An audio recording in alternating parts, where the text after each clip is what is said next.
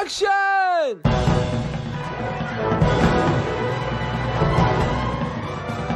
Hello and welcome to episode 364 of the Filmmakers Podcast. This is a podcast where we talk filmmaking, from indie film to studio films and everything in between. How to get them made, how to make them, and how to try not to royally F it up, in our very, very humble opinion.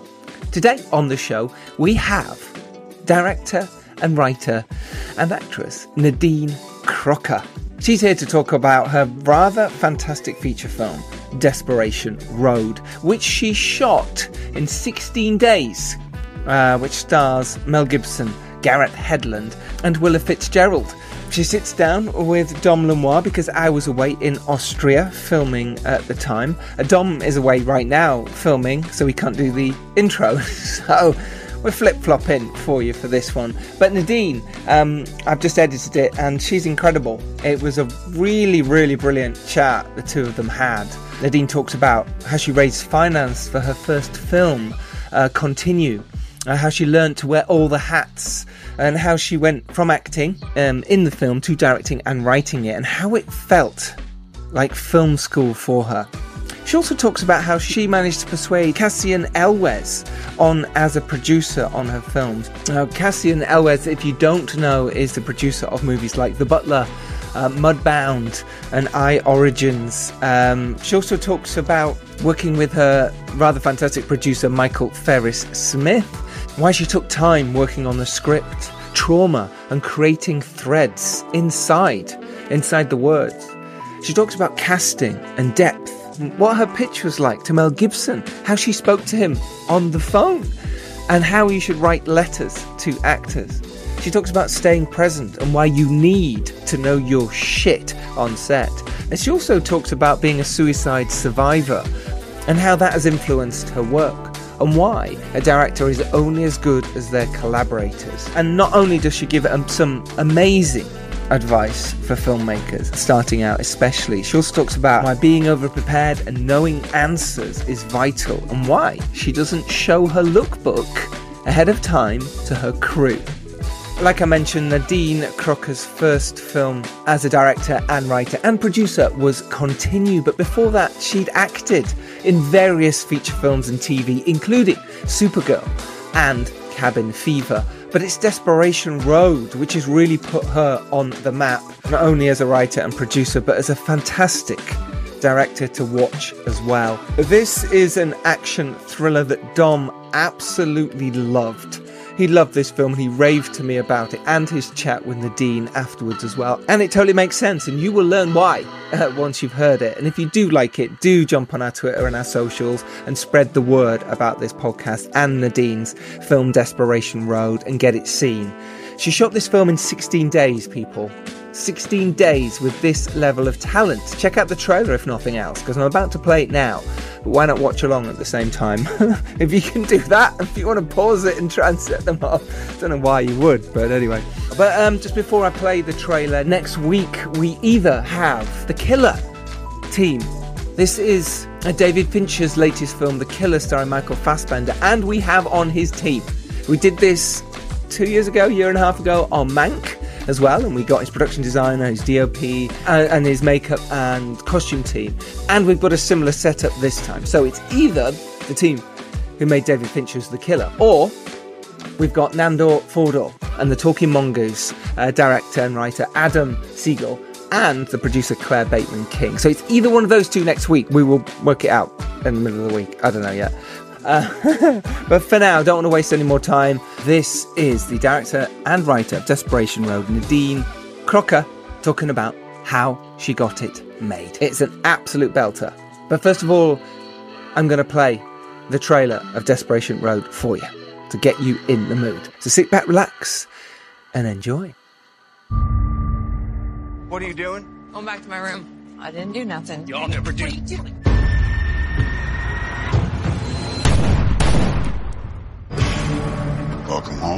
What happened to your face? Just a little going away present from the boys. They let you out early. You ain't out of my reach, boy. You're being awful hard on yourself. we can be forgiven. What's going on here? Ain't no point in keeping it a secret. One of our own shot with his own pistol, which we can't seem to find. I want to stay with you, and if we're going to stay together, we have to go right now. Don't move. Get in the truck. Turn on the car and drive. Oh, I think I'll hold on to that. This ain't your gun. Just give it back to me. I will. You tell me who it belongs to. I shot him until he wasn't moving no more. I know a place you can go. Somewhere safe. I'm gonna trust you, you're gonna have to trust me. What the hell is going on? Need that old place. I'll explain everything later. All right, I got your back. A woman came into the shelter, a little girl. Now, the lady working there said she found a pistol on her before she took off running. I just need to know if Russell stayed here with you the night before last. As far as I know, he was here. We got one brother dead. I ain't looking to be another.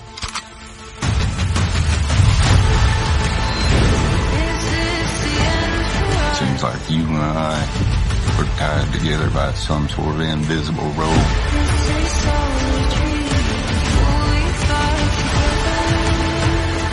Just do the best you can for right now. You don't worry about tomorrow till it comes. David, somebody help us! Life's a whirlwind. We're all caught up in it. Cool. Uh, Have you got the pop up to accept recording come up? Yep, I already pushed okay. Oh, amazing! Great. Well, welcome to the uh, the filmmakers podcast. Um, I was really excited to watch your film. Actually, even even from the trailer, uh, it, it seemed like my cup of tea, and, and I think um, film noir, especially, is is a really fascinating subject. Um, especially when you kind of go into the neo noir and the the emotional side, which this really does have.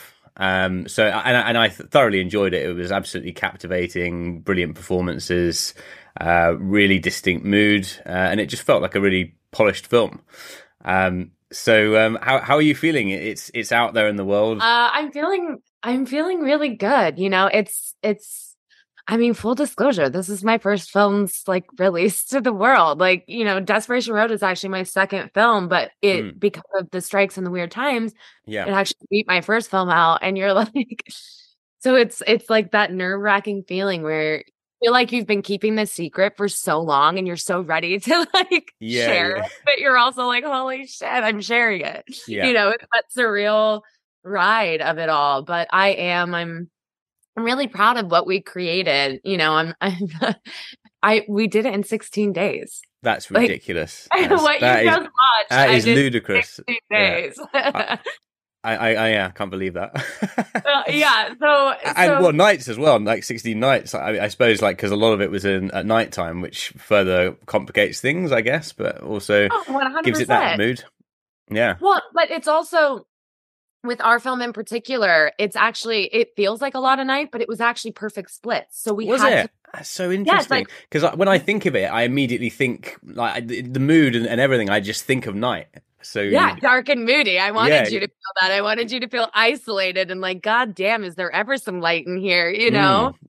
But it actually was. So we had to perfectly time to where if we ran over at all, we didn't have enough daylight to get Yeah. what we needed. And then we and then we wouldn't have enough nighttime. Yeah. You know, so it's just like it's a constant mix of like like oh god but you know you just never feel like you have enough time yeah, money or anything especially on you know a smaller film like this and with us only having 16 days it was like you did Yeah. not you we had to make really hard decisions. I had to make yeah, very hard decisions and you know as a director you prep so much stuff and you have this very distinct vision Hmm.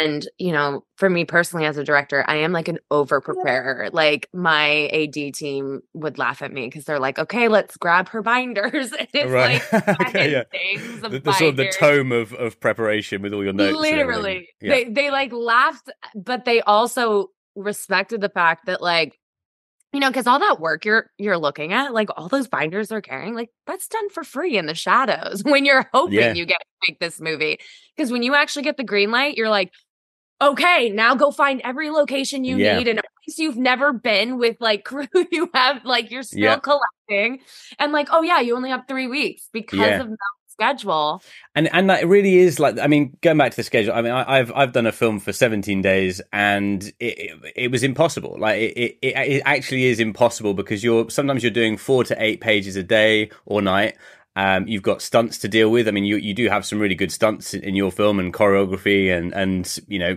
guns are involved.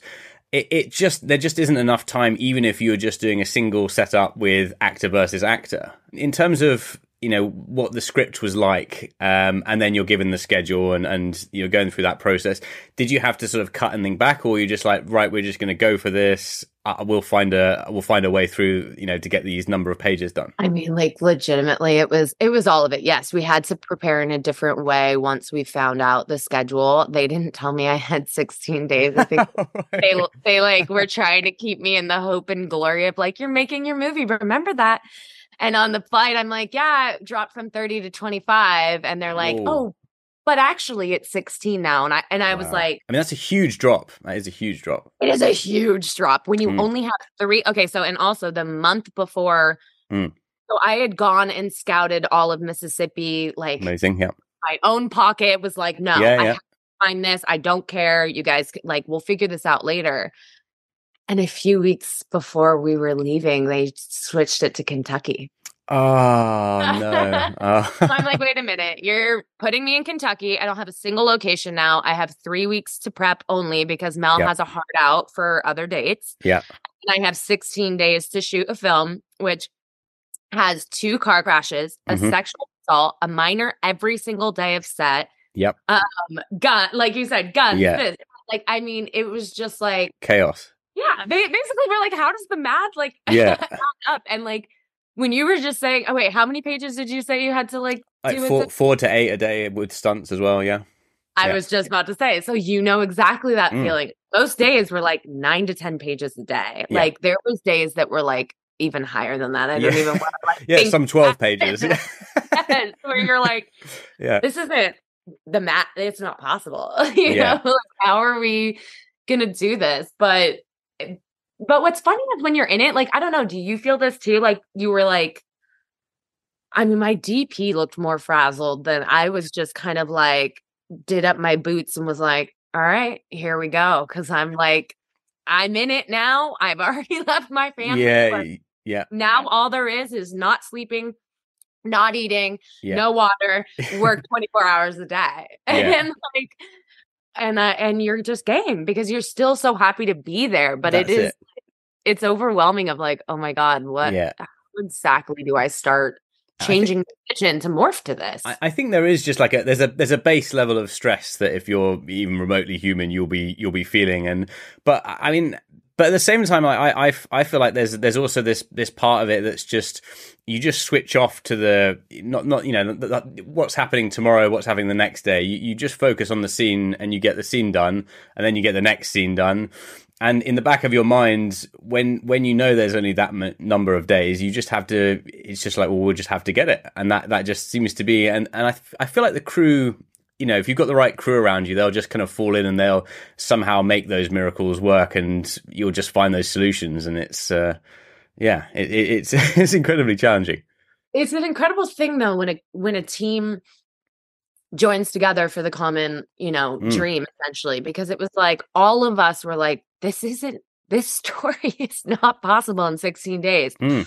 we all said it and then we're like okay but now how do we make it possible Yeah, and it was just like no one no one was sleeping no one Mm. was in, we were all working around the clock to make this dream happen and my cast was just as committed and it's Mm. just like you kind of go from how are we going to do this to all right we're doing this you know and it's like a Yeah. beautiful transition when that happens but it you know for those first few minutes you're definitely like and what you said it speaks to me so deeply too because i always joke and i'm like you know uh, in my lifetime i've i've had a lot of trauma and i was Mm. like it trained me yeah yeah yeah yeah yeah incredible director because i Yes.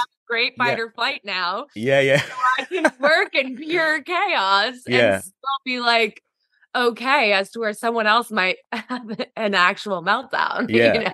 I, I, think I think that's such a. I mean, uh, we'll go into the trauma of the characters and and and, and the you know the actual story as well.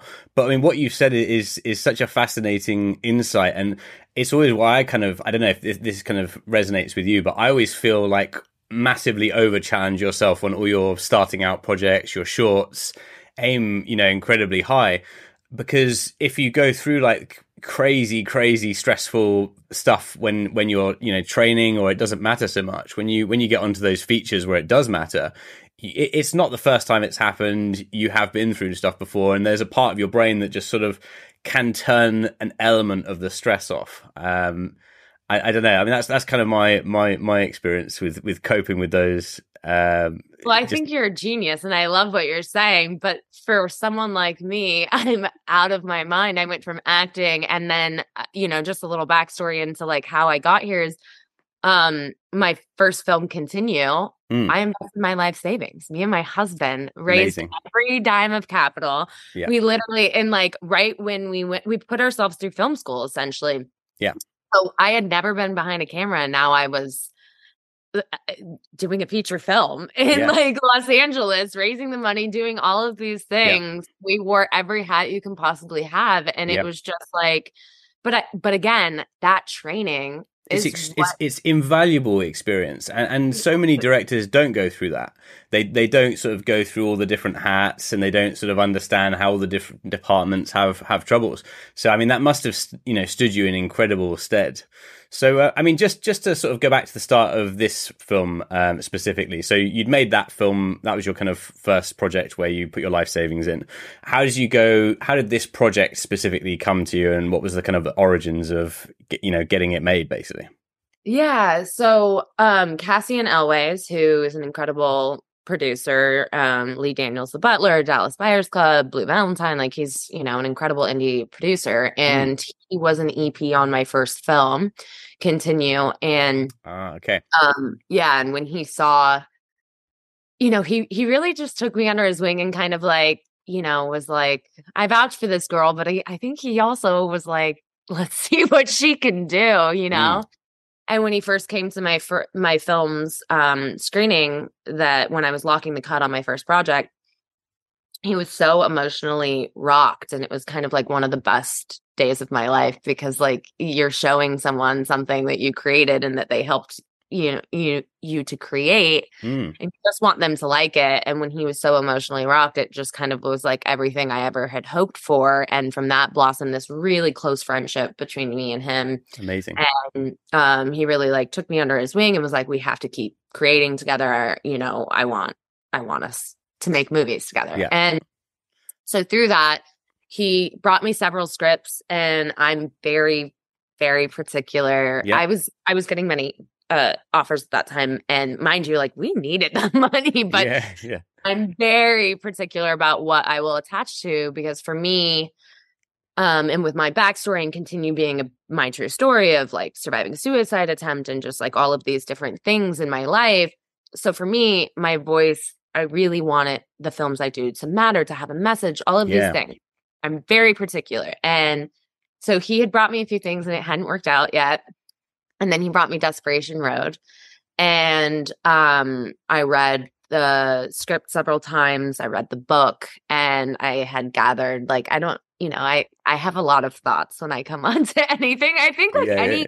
director should yeah. have yeah, yeah, a lot definitely. of thoughts because we have very strong point of views and like things that mm. are very important to us, you know. Like for me, I'm a mother, so the most important thing to me was the mother-daughter relationship in that film and yeah you know and i also feel that every character it's a waste of a character if they're not likable like everyone yeah. likable if we can relate to them if mm. we can understand a little bit about what drives them you know so larry was very important to me mm. um so yeah so it started the journey and you know for me it was like okay well next steps will be i sit down with michael and i see how receptive he is to my notes and mm. because seen my first film he was so receptive because he really respects my work and so a beautiful collaboration started and from there we just really um, jumped in with both feet into cultivating the script to be what I believed it could be. How did you actually meet him in the first place before before he sort of came across your film? Like how? Because I mean, that's a really important relationship in terms of getting this made.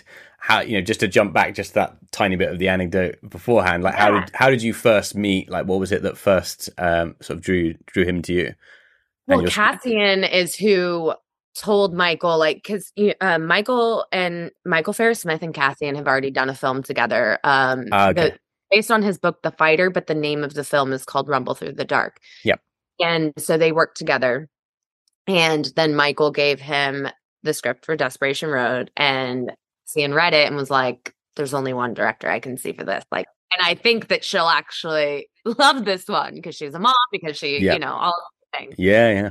And so, um, preemptively, Cassian gave Michael a link to the film and was Mm. like, you know, I don't know if sh- I don't know if she'll do it. I don't know what the deal is, but Yeah. like you could watch her work so that when you guys sit down, you guys are familiar with each other's work because Yeah, obviously sure. he- he knows how I am. Like, I, I'll read every book before we're having a meeting. You know, it's like I just I'm an over preparer Yeah. and um and so he watched the film and and that's how we were brought together all through Cassian trying to you know bring us together to see if we can make this film And and so what what was it that you did want to input as your your like own stamp in terms of like some of the notes um once you'd got this script? I mean, what was it that was like you wanted to personalize it and really develop before sort of making it your own? i'm well i'm also very very particular about story and Yeah. um, Yeah, yeah. i'm that woman who turns on a movie and like within 10 minutes i can tell you exactly what's going to happen Right. i'm like like literally it, it drives me crazy when i'm uh, like i'll read a script and on page 10 i'm like it's hidden here Yeah. like girl, like you use this word twice to describe like i see Yeah. it you know Yeah. you didn't hide your breadcrumbs i see it yeah, yeah, yeah. so for me, it's like I came in with a lot of story. I came in with a lot of character. I have, Mm. you know, mental health stories are also really important to me.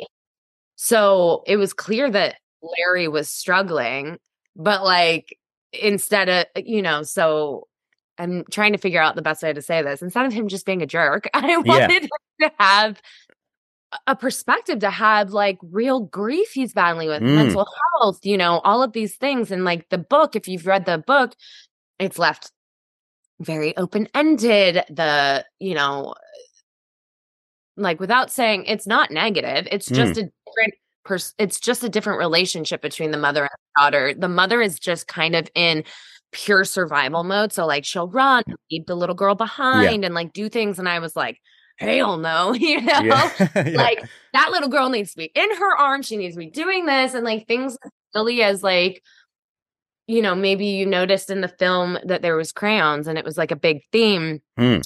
like i had brought that in and the scene where the crayons are are, are initially like ex- shown was they were picked up at a diner and they were free you know and so it was to show that something that means nothing to us that we all take for granted can be everything to a little girl who has Yeah. nothing yeah. so, you know, I wanted, so like there's little things like that that are important to me that, like, you know, someone may never pick up on, but they Mm. might. I think a lot of the moms and a lot of the people watching, Yeah. like, will. You know, Yeah. it's like they understand, like, you know, there's some people that are like, she's trying to escape. Why would she go for crowns? And I was like, that's, Yeah. that's what a good mother does. yeah, yeah, yeah. I mean, I think one of the things that's the strongest about this and why it's such like a, a powerful watch is that those central characters they they there is like a real connection to them through their their sort of trauma. Was that was that sort of part of it from the start, like creating this um this sense of hope from these very damaged people that sort of come together. Yeah, I mean, essentially, it was that's all of us. Like, Yeah. that's why it's important to me. Like, all of my stories kind of are flawed individuals just Mm.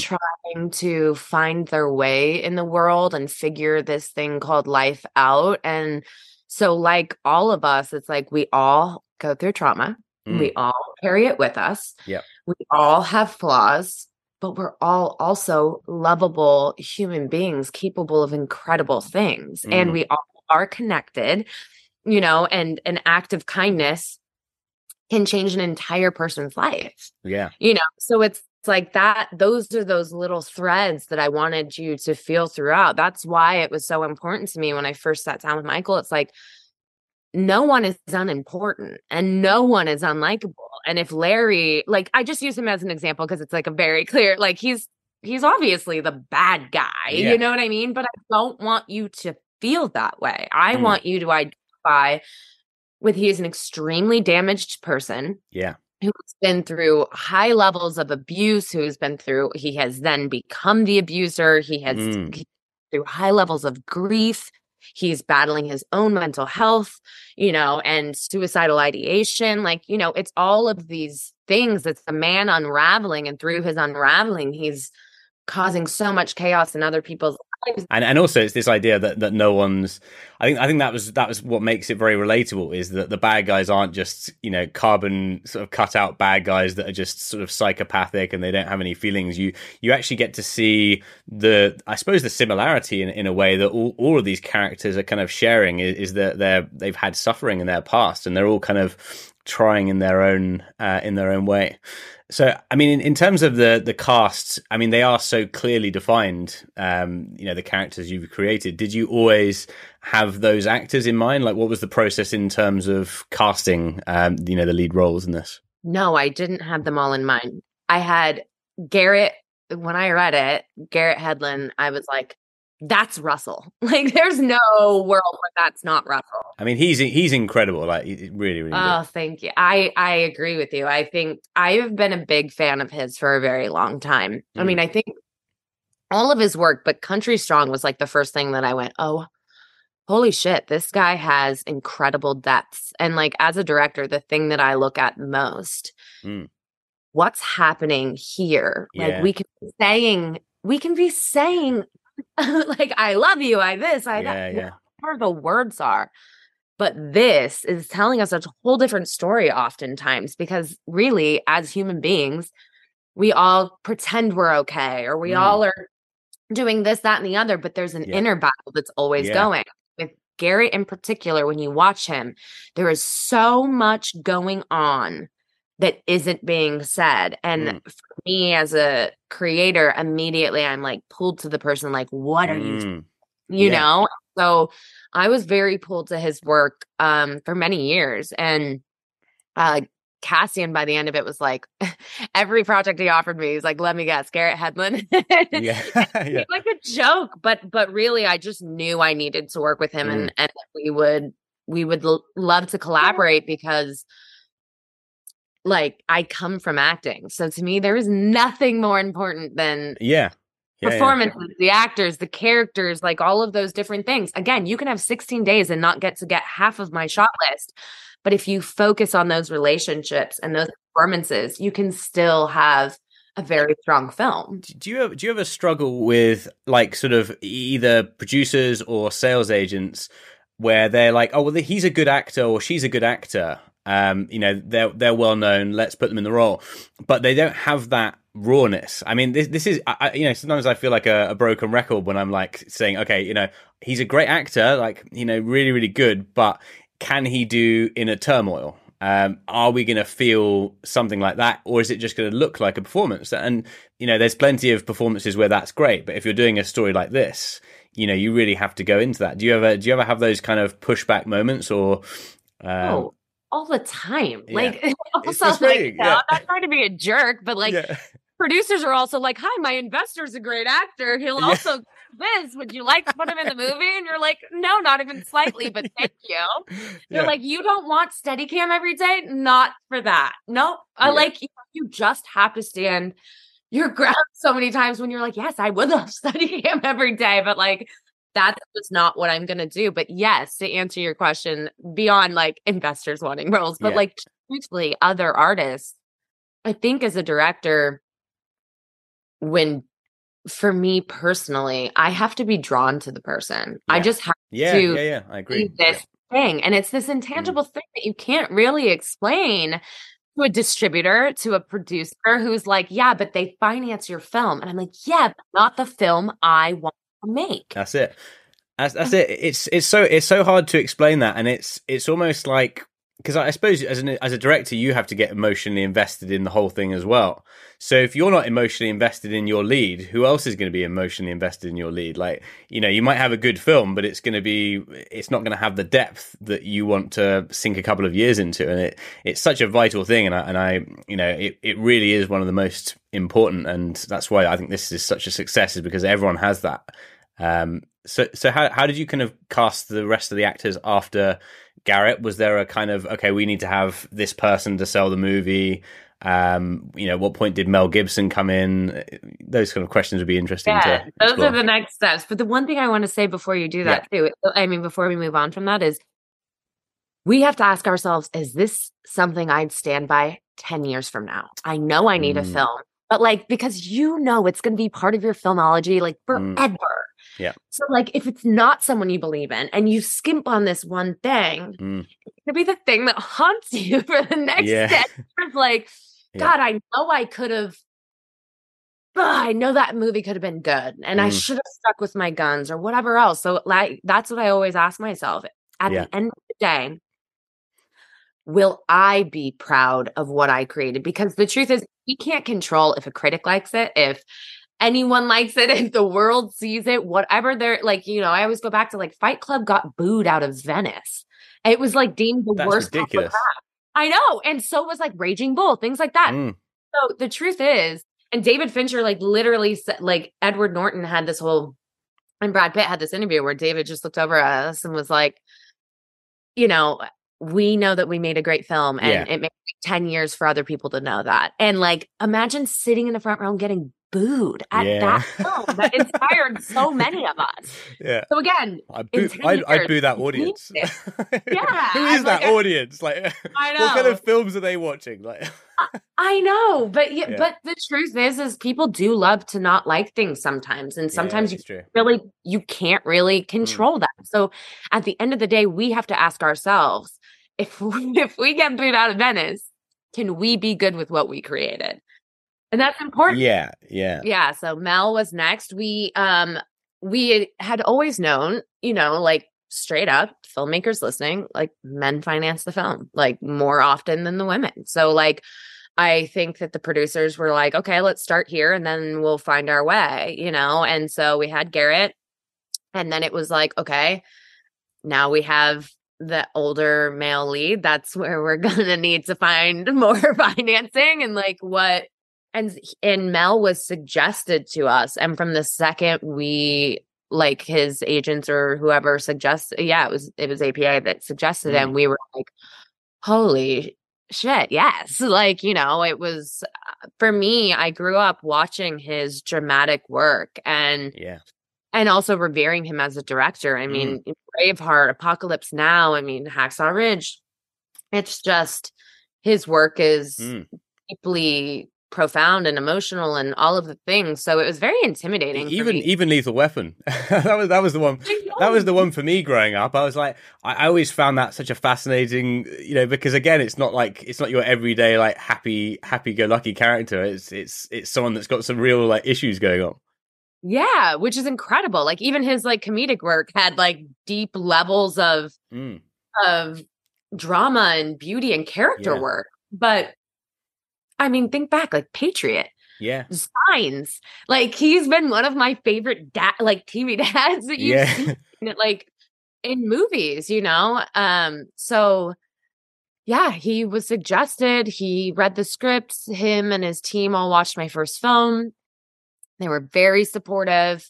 Next steps were getting me and Michael Farris Smith on the phone with Mel, and um, it was such a nerve wracking day. You Yeah, know, yeah, like your hands are trembling, and you're That's like it. so fucking excited, but also terrified. I mean, you can prepare for that, but then you you can't prepare for it as well. I mean, how do you prepare for chatting to Mel Gibson? Yeah, literally. And like, mind you, you know, he's like talking to us as he's walking through his house, and I'm just kind of like, oh wow, look at that view. You know, it's Yeah. just like Mel Gibson on the phone with you, walking through his beautiful Malibu home and like talking shop, and you're like, holy shit, this is surreal. Take it in, take it in, take Mm. it in, because you'll never have those moments again. You know, Yeah. so as as a human being, I try and stay really present and like gra- grateful, you know. So when I got off, I did my gratitude list and all of the things. And it's just like, it was such a cool moment. And we Mm. were on the phone for like two and a half hours.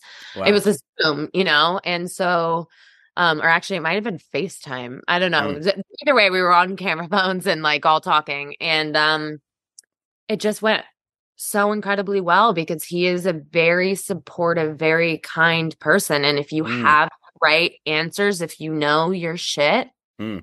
he respects that, you know, and and that's all actors. Like it's not just Mel who take like if you have the like the answers and you are passionate, passion is contagious. Like Mm. you you know what I'm saying? Like you can be here and you can talk to people who are great directors or have made cool films, but like they're kind of like meh about it. it's just like when someone's so excited by the opportunity, it is Mm. contagious. And that's something I've never hidden um through the process of casting. And I before any cast comes on, I write them a a personalized cast letter, as I'm sure you and most Yeah. directors do. It's like, hey Garrett, this is why it's you. Hey Mel, this is what I do. Um, but I don't play it cool. My we all joke and we've now called them my love letters because like they are Yeah, it- poetry. it's, it's difficult, isn't it? It's difficult to get the balance right because on the one hand, you want the actor to know, you know, they are your favorite because of the X, Y, and Z reasons about their personality and their performance. But then at the same time, you also don't want to seem too keen, like where you're, where you're like, you know, the, you know, the, the sort of secondary like school kid. Yeah, like- security. Yeah, exactly. so it, it's it is it's a tricky balance um but i suppose those those letters are are your first attempt i suppose with your like to connect with them on a personality level because i suppose these these actors no matter how big they are they're also thinking can i work with this person are they reasonable you know where are they coming from and my like the letters i try and show like i'm either going to be for you or i'm not and i think you'll know Mm. that from the letters too is like i hold nothing back i tell you my story like by the end of it i end it with like i want to be the best and Mm. i will not stop until i am and like if you Mm. give me this opportunity i will make you proud i will like Mm. Like you know and those aren't my exact words but it's basically like I don't mess around and I have big dreams and big Mm. plans and like you are a part of that and I want your collaboration on this because Mm. like I am going to kill it. You know what I yeah mean? yeah yeah and but but I'm also like halfway telling them my story like yeah are chances to basically show them who we are in one page with very small font.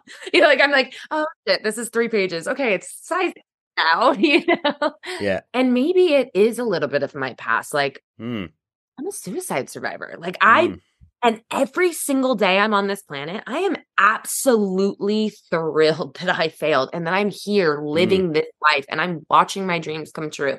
yeah And like I want it all to be for a purpose. And so the films I choose are all you know, that's what I say. I watch entertaining films. Those Mm. aren't what I make. Like Yeah. I make movies that are going to fuck you up. yeah You know, like I want to sh- I want to make a film that sticks with you long after you leave exactly yeah here. I Mm. want it to linger. I want to make it make you ask you questions about yourself, about what would you have done in that? Like, you know, I Mm. want you think. And so I want creators who are excited by that and and that will dive in and will be extremely vulnerable and this can be a collaborative process and and I do I think you're right like there are directors that are probably like I'm the boss and this is this and you you know and can be very seriously but truthfully in my opinion a director is only as good as his collaborators. Mm.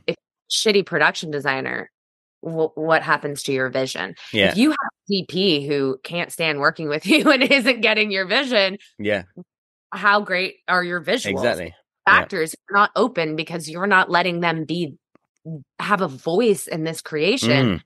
how great are your performances going to be it's like Yeah. you can micromanage everyone and you can totally be the overlord and like good for you a pat on your back but i find that you get people who are so keen to go to hell and back in 16 Yeah. Because you value them Mm. i value their opinion and their collaboration and finding these characters together and finding what my little whisper can manifest within them. They're bringing it to life and I get to witness that and I get to, you know, help and shape it and then shape it in the editing room. you know, like that's Yeah. where I mean, I, I truly feel like post, I didn't know how important post was. you know? So, um, just just before we get to post, um, so just go back to just just sort of to tie up the the acting thing. We, you know, we're talking about vulnerability, and there, it's not just a couple of moments like the sad scene or the you know the the reveal scene. Like there's there's sustained depth in the performances and and extreme vulnerability, like from you know all of the sort of three or four leads in it. How what is your process to get your actors to that point, like from that initial phone call with Mel or um, Garrett? Like, how how do you sort of develop? Is it is it conversations about the character's past, the choice? Is it um, going more into the story? Is it leaving them to it? Like, how how do you sort of get them to those places um, to create like deep deep um, emotions on set? It's so funny. I go quiet. I'm like, it is. It's it's kind of like it kind of just organically happens. But in the sense of, I think because I come from acting, when I read a script, like I have this entire backstory that I've taken from these people's actions and from the things that I know. And like Mm. again, why as a director, I probably always will do an aspect of the writing. Like I absolutely got Mm. very on and, you know, was helping to cultivate and rewrite and and do all of that because I also think every scene should be revealing a little bit more of the story or where Mm. they come from or or why it is that they do that or you know so a lot of like again again I use Larry as an example because I think it's a very tangible but I did it a lot with the mother with the with Russell with all of these different things and lessons along the way and you know so and, and then I create this whole story, you know. And the reason I think I use Larry is because we, me and Ryan did so much work on him. But it was like when I read him, I totally, from the second I read him, like was like, okay, this guy comes from a lot of abuse. He Mm. has, um, you know, his father beat him. He took all of the lashings for his brothers. So his brothers really didn't feel like his brothers. They felt like his sons, you know, he raised them. So losing that brother was like losing his son and you know then he found love and like you know so i uh, had said to ryan i was like he's a he's a fighting dog put in a domestic situation and all he wants is to be loved and to be in that situation but you can't have a dog that bites around children so out of yeah, self-sacrifice yeah, and that that contradiction was so important to his all of those scenes, wasn't it? Yes. And then it all starts unfolding. And then, like, you know, and I was like, when you hear those dogs, like that inner dog, and, and like then Ryan does this howl. I just got chills talking about it. Yeah. He just howls from the depths of his soul. And I, Yeah. and it's like, so you don't know how like this little thing that we create that will manifest and the actor can take it, but it's what they then start to create with that that like Mm. so again, it's a collaboration. I have ideas and I have these things, and they have ideas in this, and we build on top of that. And then, so we've done so much talking and like collaboration and exciting things of figuring out who they are before we get there that it's Mm. like when we're there, we're just kind of like, okay, we know who these people are, but this is the situation here. This is what you kind of are trying to like get across. This is our mission. Like, this is what this scene is accomplishing.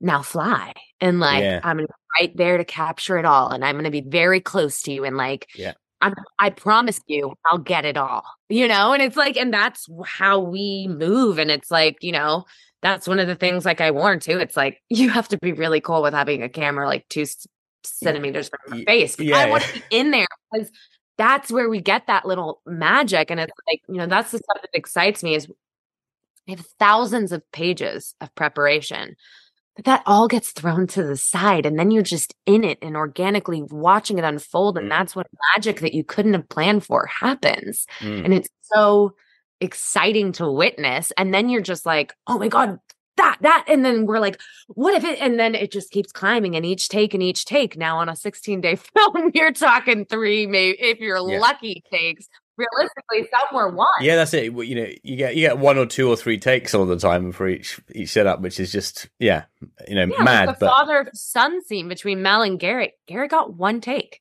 because Wow. that scene was like 18 minutes to run through. yeah, organically and because I cut it down and sculpted and like that's what we do. Like Yeah. post it's important because of that. Like not to jump to post again, but Yeah.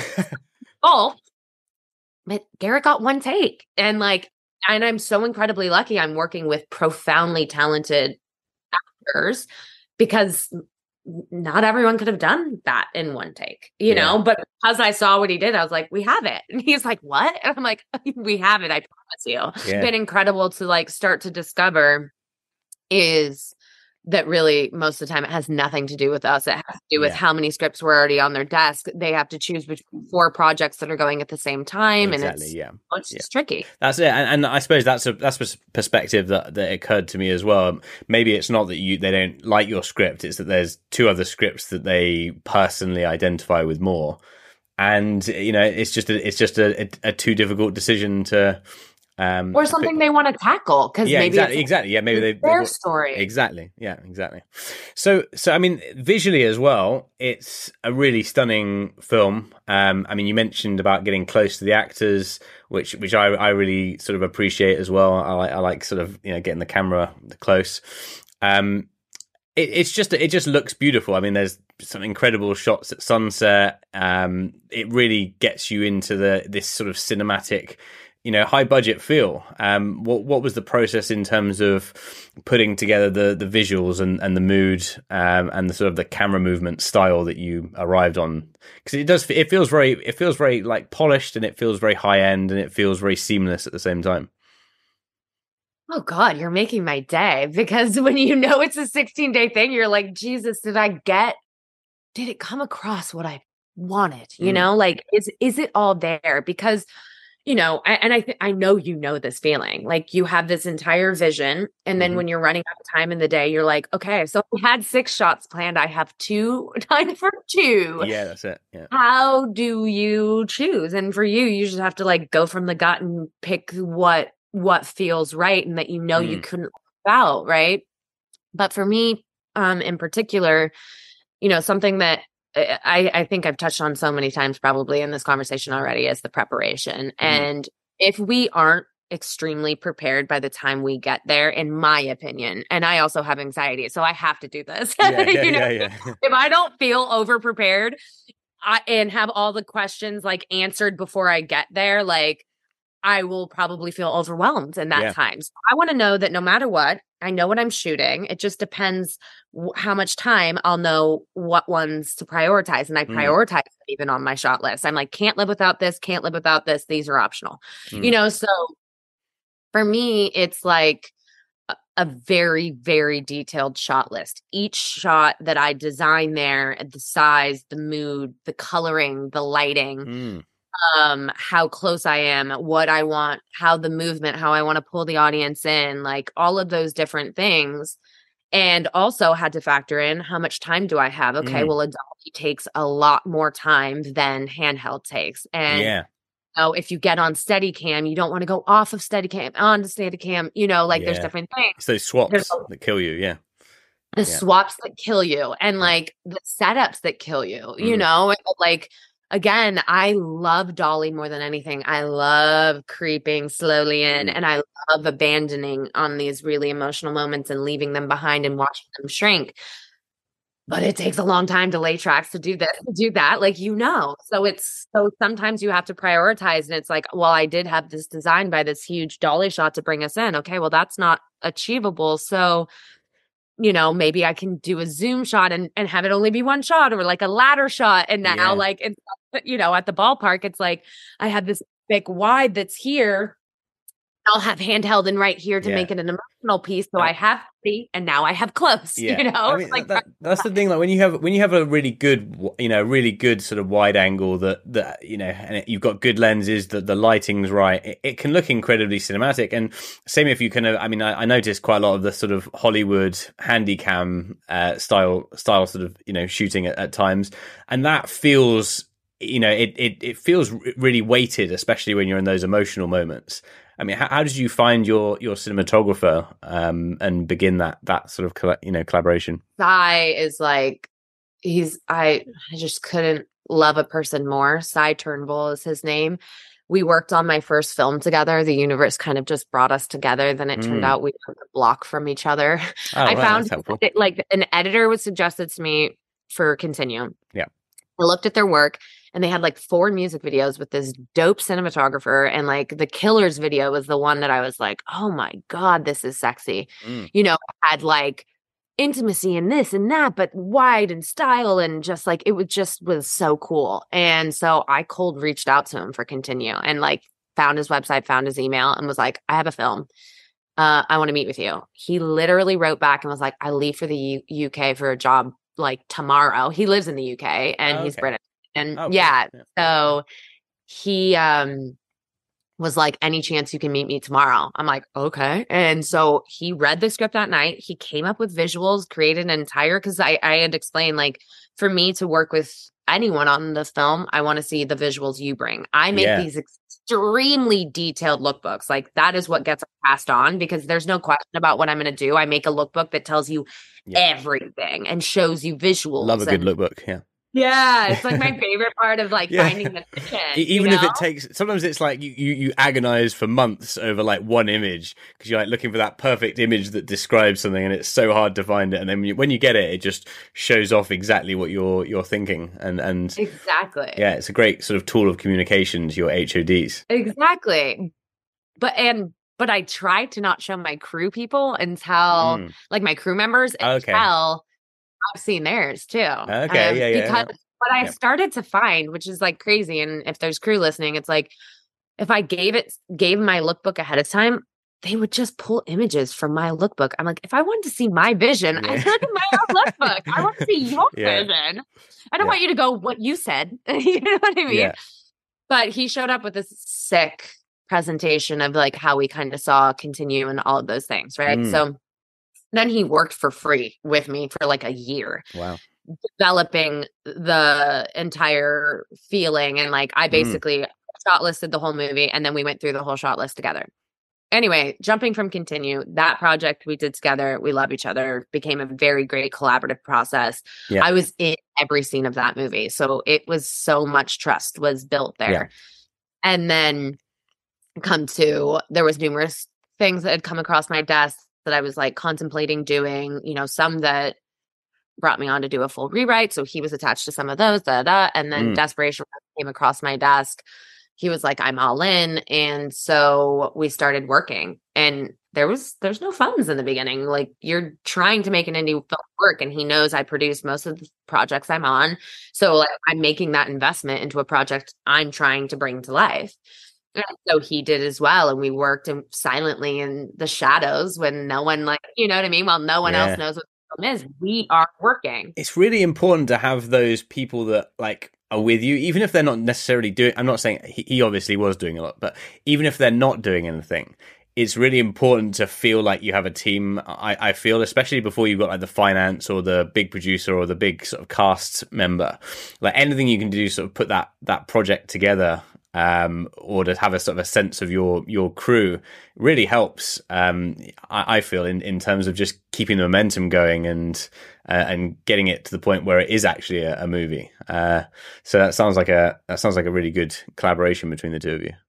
Yeah, it is. And and honestly it puts your like frazzled nerves at ease. Like once you have at least one key in Yeah, like, that's it. Yeah, part of your head, you're like, okay, I have my cinematographer. Yeah. So if we get the green light tomorrow, yeah, I'm not completely lost on Yeah. like, okay, how do I put this together? You know, so like you start slowly building the team. You know, I was meeting with production designers before I even had the fine, you know, yeah, like yeah. That's it. trying to find the team that were really passionate about the story. Um, but yes, long story short, Cy and I have an amazing relationship in shorthand. And, you know, for him, he's a big commercial director, Mm. uh, cinematographer. I mean, Yeah. he does so much big work. Um, and so I think, I mean, the look on his face when he heard 16 days, I like was a little afraid he was Yeah, going to hor- horror. the plane. Like, he probably Yeah, shoots. I- He probably shoots commercials that are that long.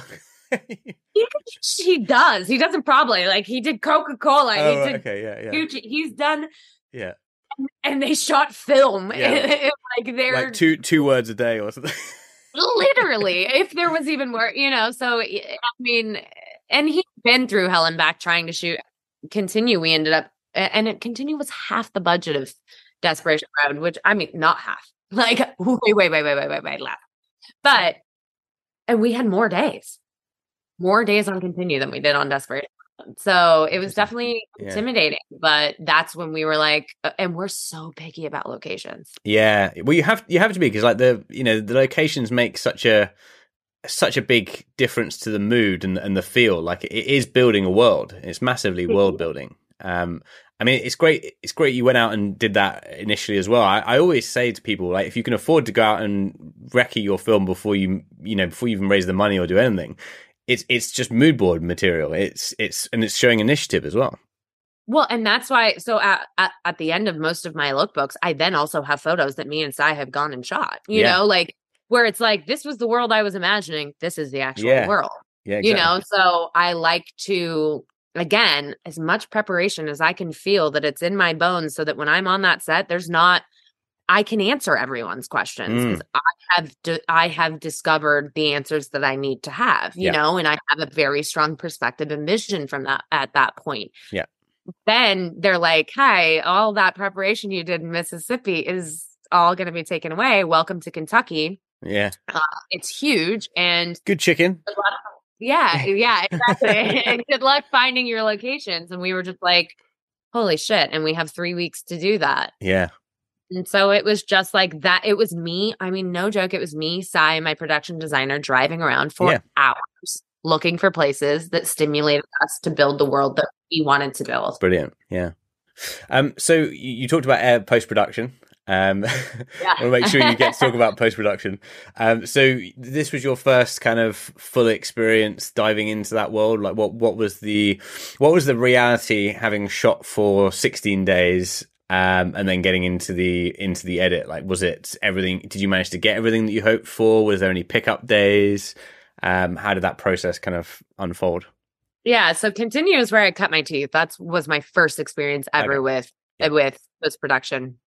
But I basically leveled up in such a huge way from one to the next. You Yeah. know, like everyone who I worked with was like, "You're like a different hu- like human. You just Mm-hmm. understand it. You understand it in a completely different way once you've Okay, yeah, Yeah. your head around it. You know, you're like, okay, this is where I can save things like that need to be saved. That I don't have to kill a darling because I think I can make this work by this. You know, but um, yeah. So there was no pickup days with Desperation Road. It was Great. the 16 days, and that was it. sixteen day wonder. Uh, yeah.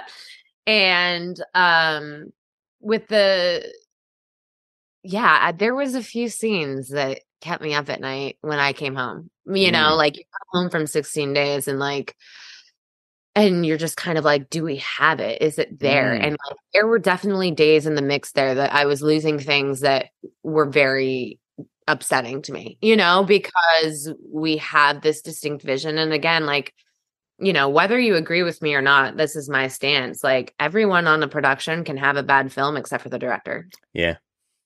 we are held to a very high standard and if you screw up like you might not be given the chance and i hate to sound negative but it's true like i, I i've been you know mentioning this i think it's i listened to a interview whether this is just true or not but i heard something like it's only 2% of female directors ever get a second film so i'm Wow. already Yeah. amongst 2% don't quote me if the percent's higher than that Yeah. thank god that's terrifying if it's really only 2% but so there's a lot of pressure so i was definitely you know of like i i care too deeply and so everything matters to me and um so i came home and there were some scenes that i was worried might not cut and so i established this style of layering so that maybe some of those like i'm saying this to you as a director because i'm like oh, I, I, I know. I Yeah, no, no, no. Yeah. So, so where you, you mean you, you're playing on a playing on a shot without dialogue, and then you're playing the dialogue to sort of cut into it, or No, that's like a prelapse. I do that a lot too. Yeah. But no, like um uh, the the assault or the running from Oh, the assault crash. Yeah. You know how I have flashes and then I layer. So you see Maben, but you also see like oh yeah, yeah, yeah. another Yeah. version of Maben, and Yeah. it's like layering images because I was like, okay, those things don't cut. What's an But interesting artistic way? now it's art. Yeah, well, it, well, it works. I, I suppose it's about setting a rule, isn't it? It's like if you use it a couple of times and it and it works, and and you're already establishing a few of these um, you know, flares creatively, then again, like you're, it's it's congruent with the overall story, and maybe maybe it's maybe it's better than if you hadn't done it that way. I mean, that sometimes it's those those moments where you find something really unexpected but but amazing. Yeah, well, and it's like you establish a style. Once I knew it worked, I was like, and, and I do. I I try and find a style for each film. I want yeah. them all to feel a little different, and we embodied a different way of doing it in each one, so that they feel uniquely like my films. So yeah. once I did the assault and saw that the assault worked the way I wanted it to work with the layered images, and that's how I always wanted it to feel like um disassociation. Yeah, yeah, yeah. And like you're there and you're uncomfortable, but you're also not, if that makes sense. Like you're kind of distant from it because that's what a lot of trauma feels like. You're like over here, you know? So it was like, and I didn't want it to be, you know, traumatizing, like triggering for people who that might be their. Yeah, it's finding the balance, isn't it? Yeah. Exactly. So once I realized, once my editor, I was like, this is my idea. Like, I want to see this. And once she did it and like I'm like, faster. And she's yeah. like, did it? I was like, that's it. That is what we're doing in the car crash. That is what we're doing okay. moment in that moment. Yeah. And so once we she understood that and we understood that, it was like, great. Now through this artistic way of doing this, things don't have to perfectly add up. We're we're doing them in the artistic way that we want yeah. to do. Yeah. Right. So like I didn't like the shot where Maben turns and sees the car, but I'm like, but with a layered image, maybe uh, I did, you know, and yeah. it's just like so it's making us fall in love with what we got and make it work and turning it into an artistic way that that I am excited by. Mm.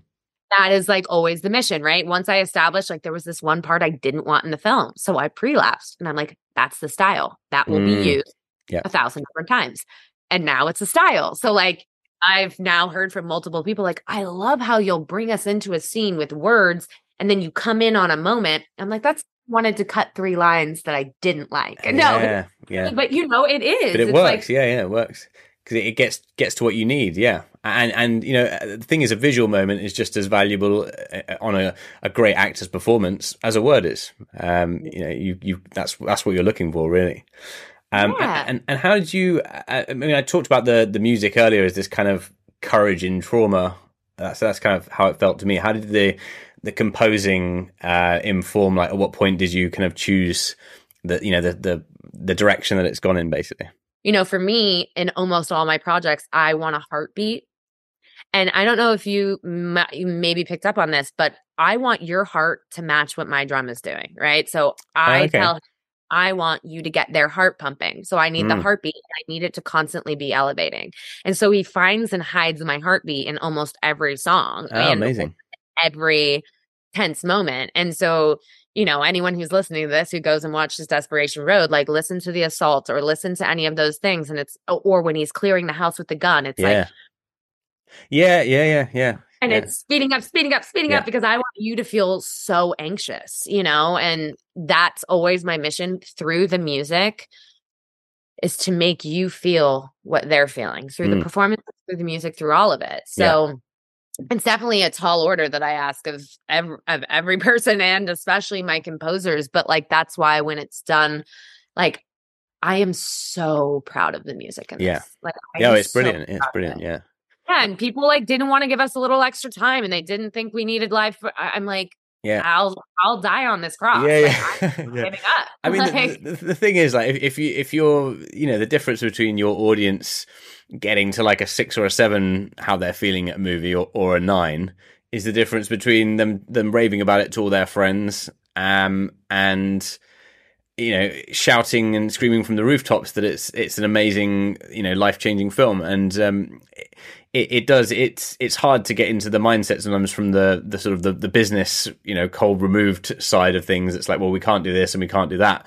But actually some of these creative decisions are so valuable to the film's success because you know it, it's not those it's not those kind of surface level things that hook people and make money. It's it's the stuff underneath. And and producers can believe that the audience like you know i don't want to sound negative but like mm. that the audience is dumb and that they won't notice and that they won't they do. Yeah, they do. Yeah. like I I am a human being who has escaped like through cinema my whole life. Mm. I yeah, yeah love yeah. it. And the, all of the films that have stuck with me all my life are the ones that made me feel something that I didn't know that a film could make me feel. It surprised me and shocked me, like The Sixth Sense. I talk about this all the time. Yeah. You remember, I just got chills as I said it. You remember that Yeah. feeling of being like, holy shit, you duped me. A film can trick me. Yeah, you know? yeah. For me, it was the game. Yeah, it's the game. I mean, David tattooed on my arm, so I love him. Uh, yeah. So like the game, yes, like Yeah. they they tricked you, but like, do you remember the feeling? Maybe I don't know if you like this movie as much as I do, but Requiem for a Dream. Oh yeah, yeah, yeah. So Devastating sick. movie. I was like nauseous. I was Yeah. like dying. But it made me realize a film can make you do that. Yeah. Girl Interrupted. Like I, rem- those are the films that shaped me as a creator. Yeah. Made me go, I have to do this. Yeah. Because we can do more. Like, and and don't get me wrong, I love entertaining films. I cried when I watched the new Top Gun Maverick. Like, be- Oh, that I mean that that's like you know an astonishing film. yeah, I don't even really have an interest in doing these like magnificently like entertaining like more jets and like all the I was so moved by the level Yeah. of creation that they went through and that they I'm like you have put every person in this room in awe today and Yeah. that is what excites me about cinema. We can fucking affect people, you know?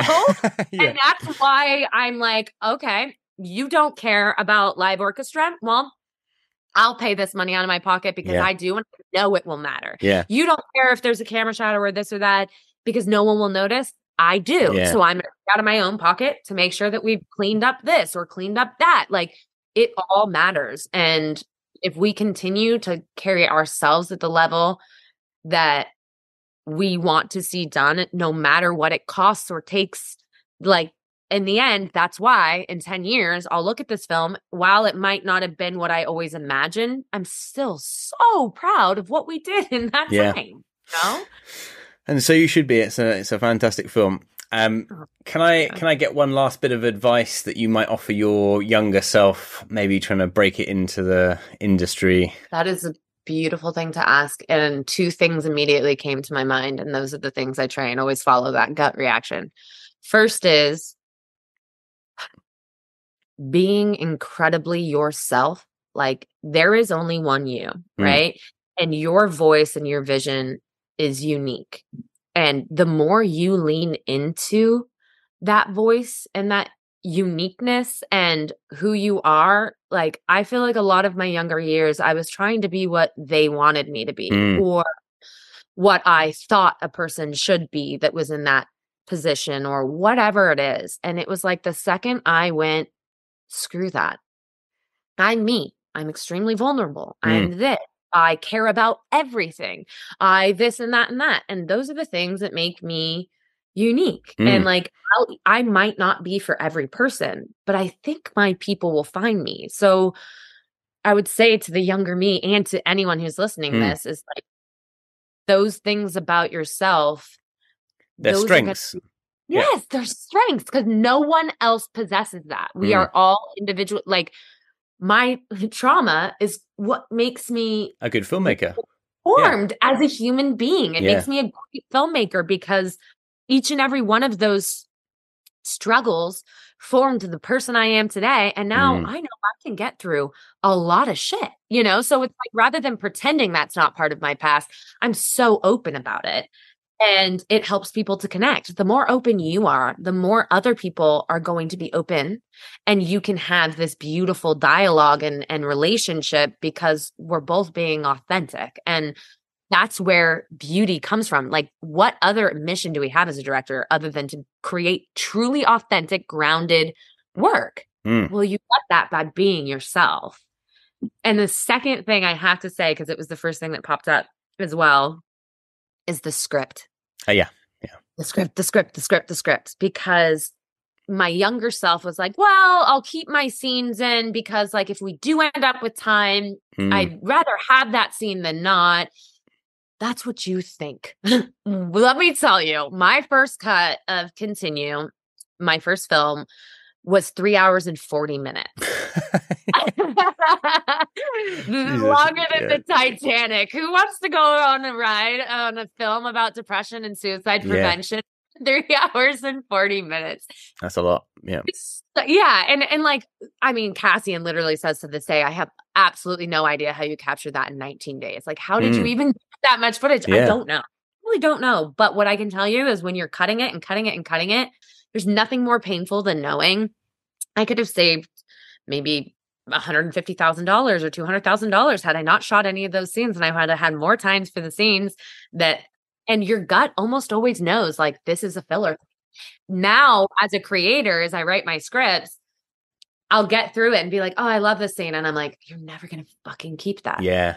I love getting rid of those scenes that you you kind of like, but uh, when you when you like really look at them and you just realize it's it's not needed, and then as soon as you go, if you don't miss it, then you know, you just know.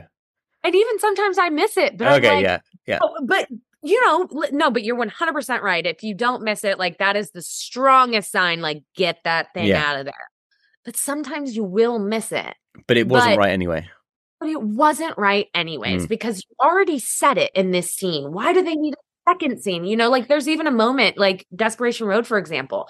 I knew the second scene with Garrett and his ex, Sarah, Mm.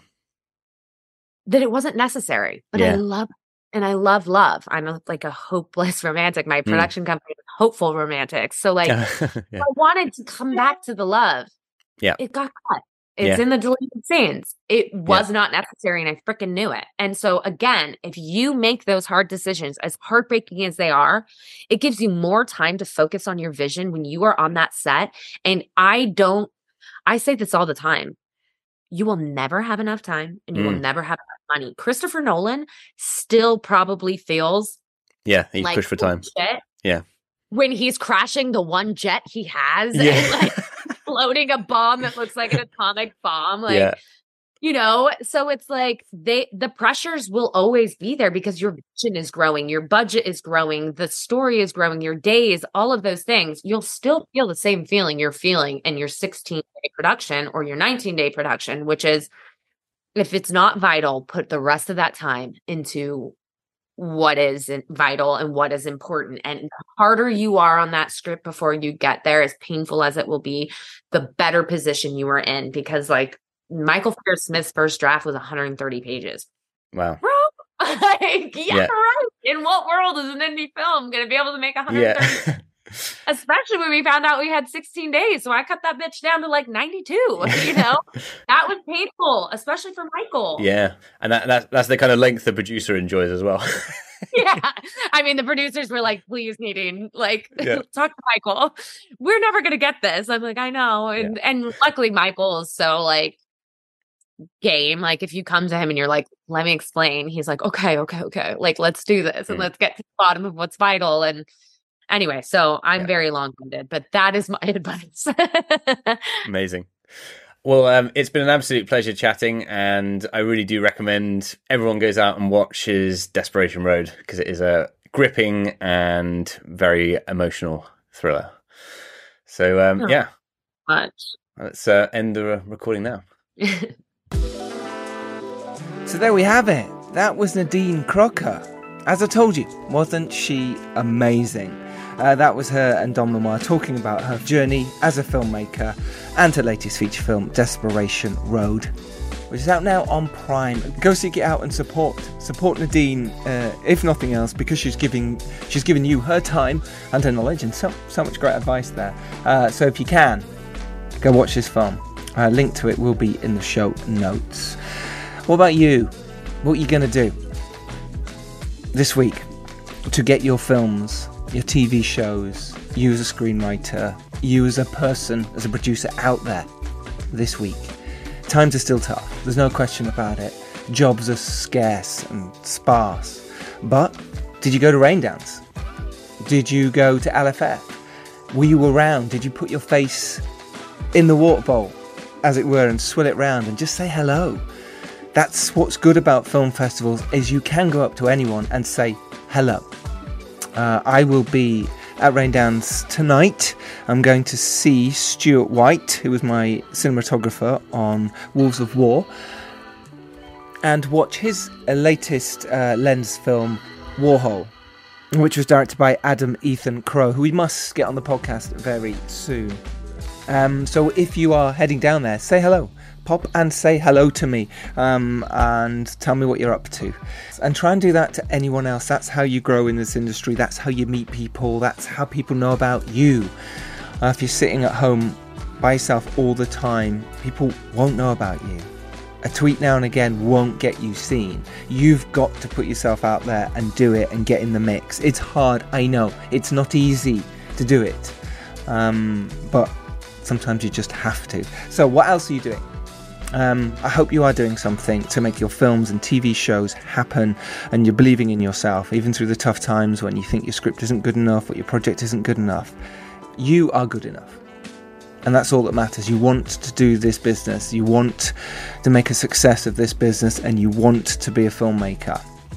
Then keep going and believe in yourself. And if you are lucky enough to rise up and do well, then it is your duty to send the elevator back down. We will see you next week when we have either uh, Adam Sigal and Claire Bateman King talking about Nandor Fodor and the Talking Mongoose, or it's the team behind David Fincher's Mank.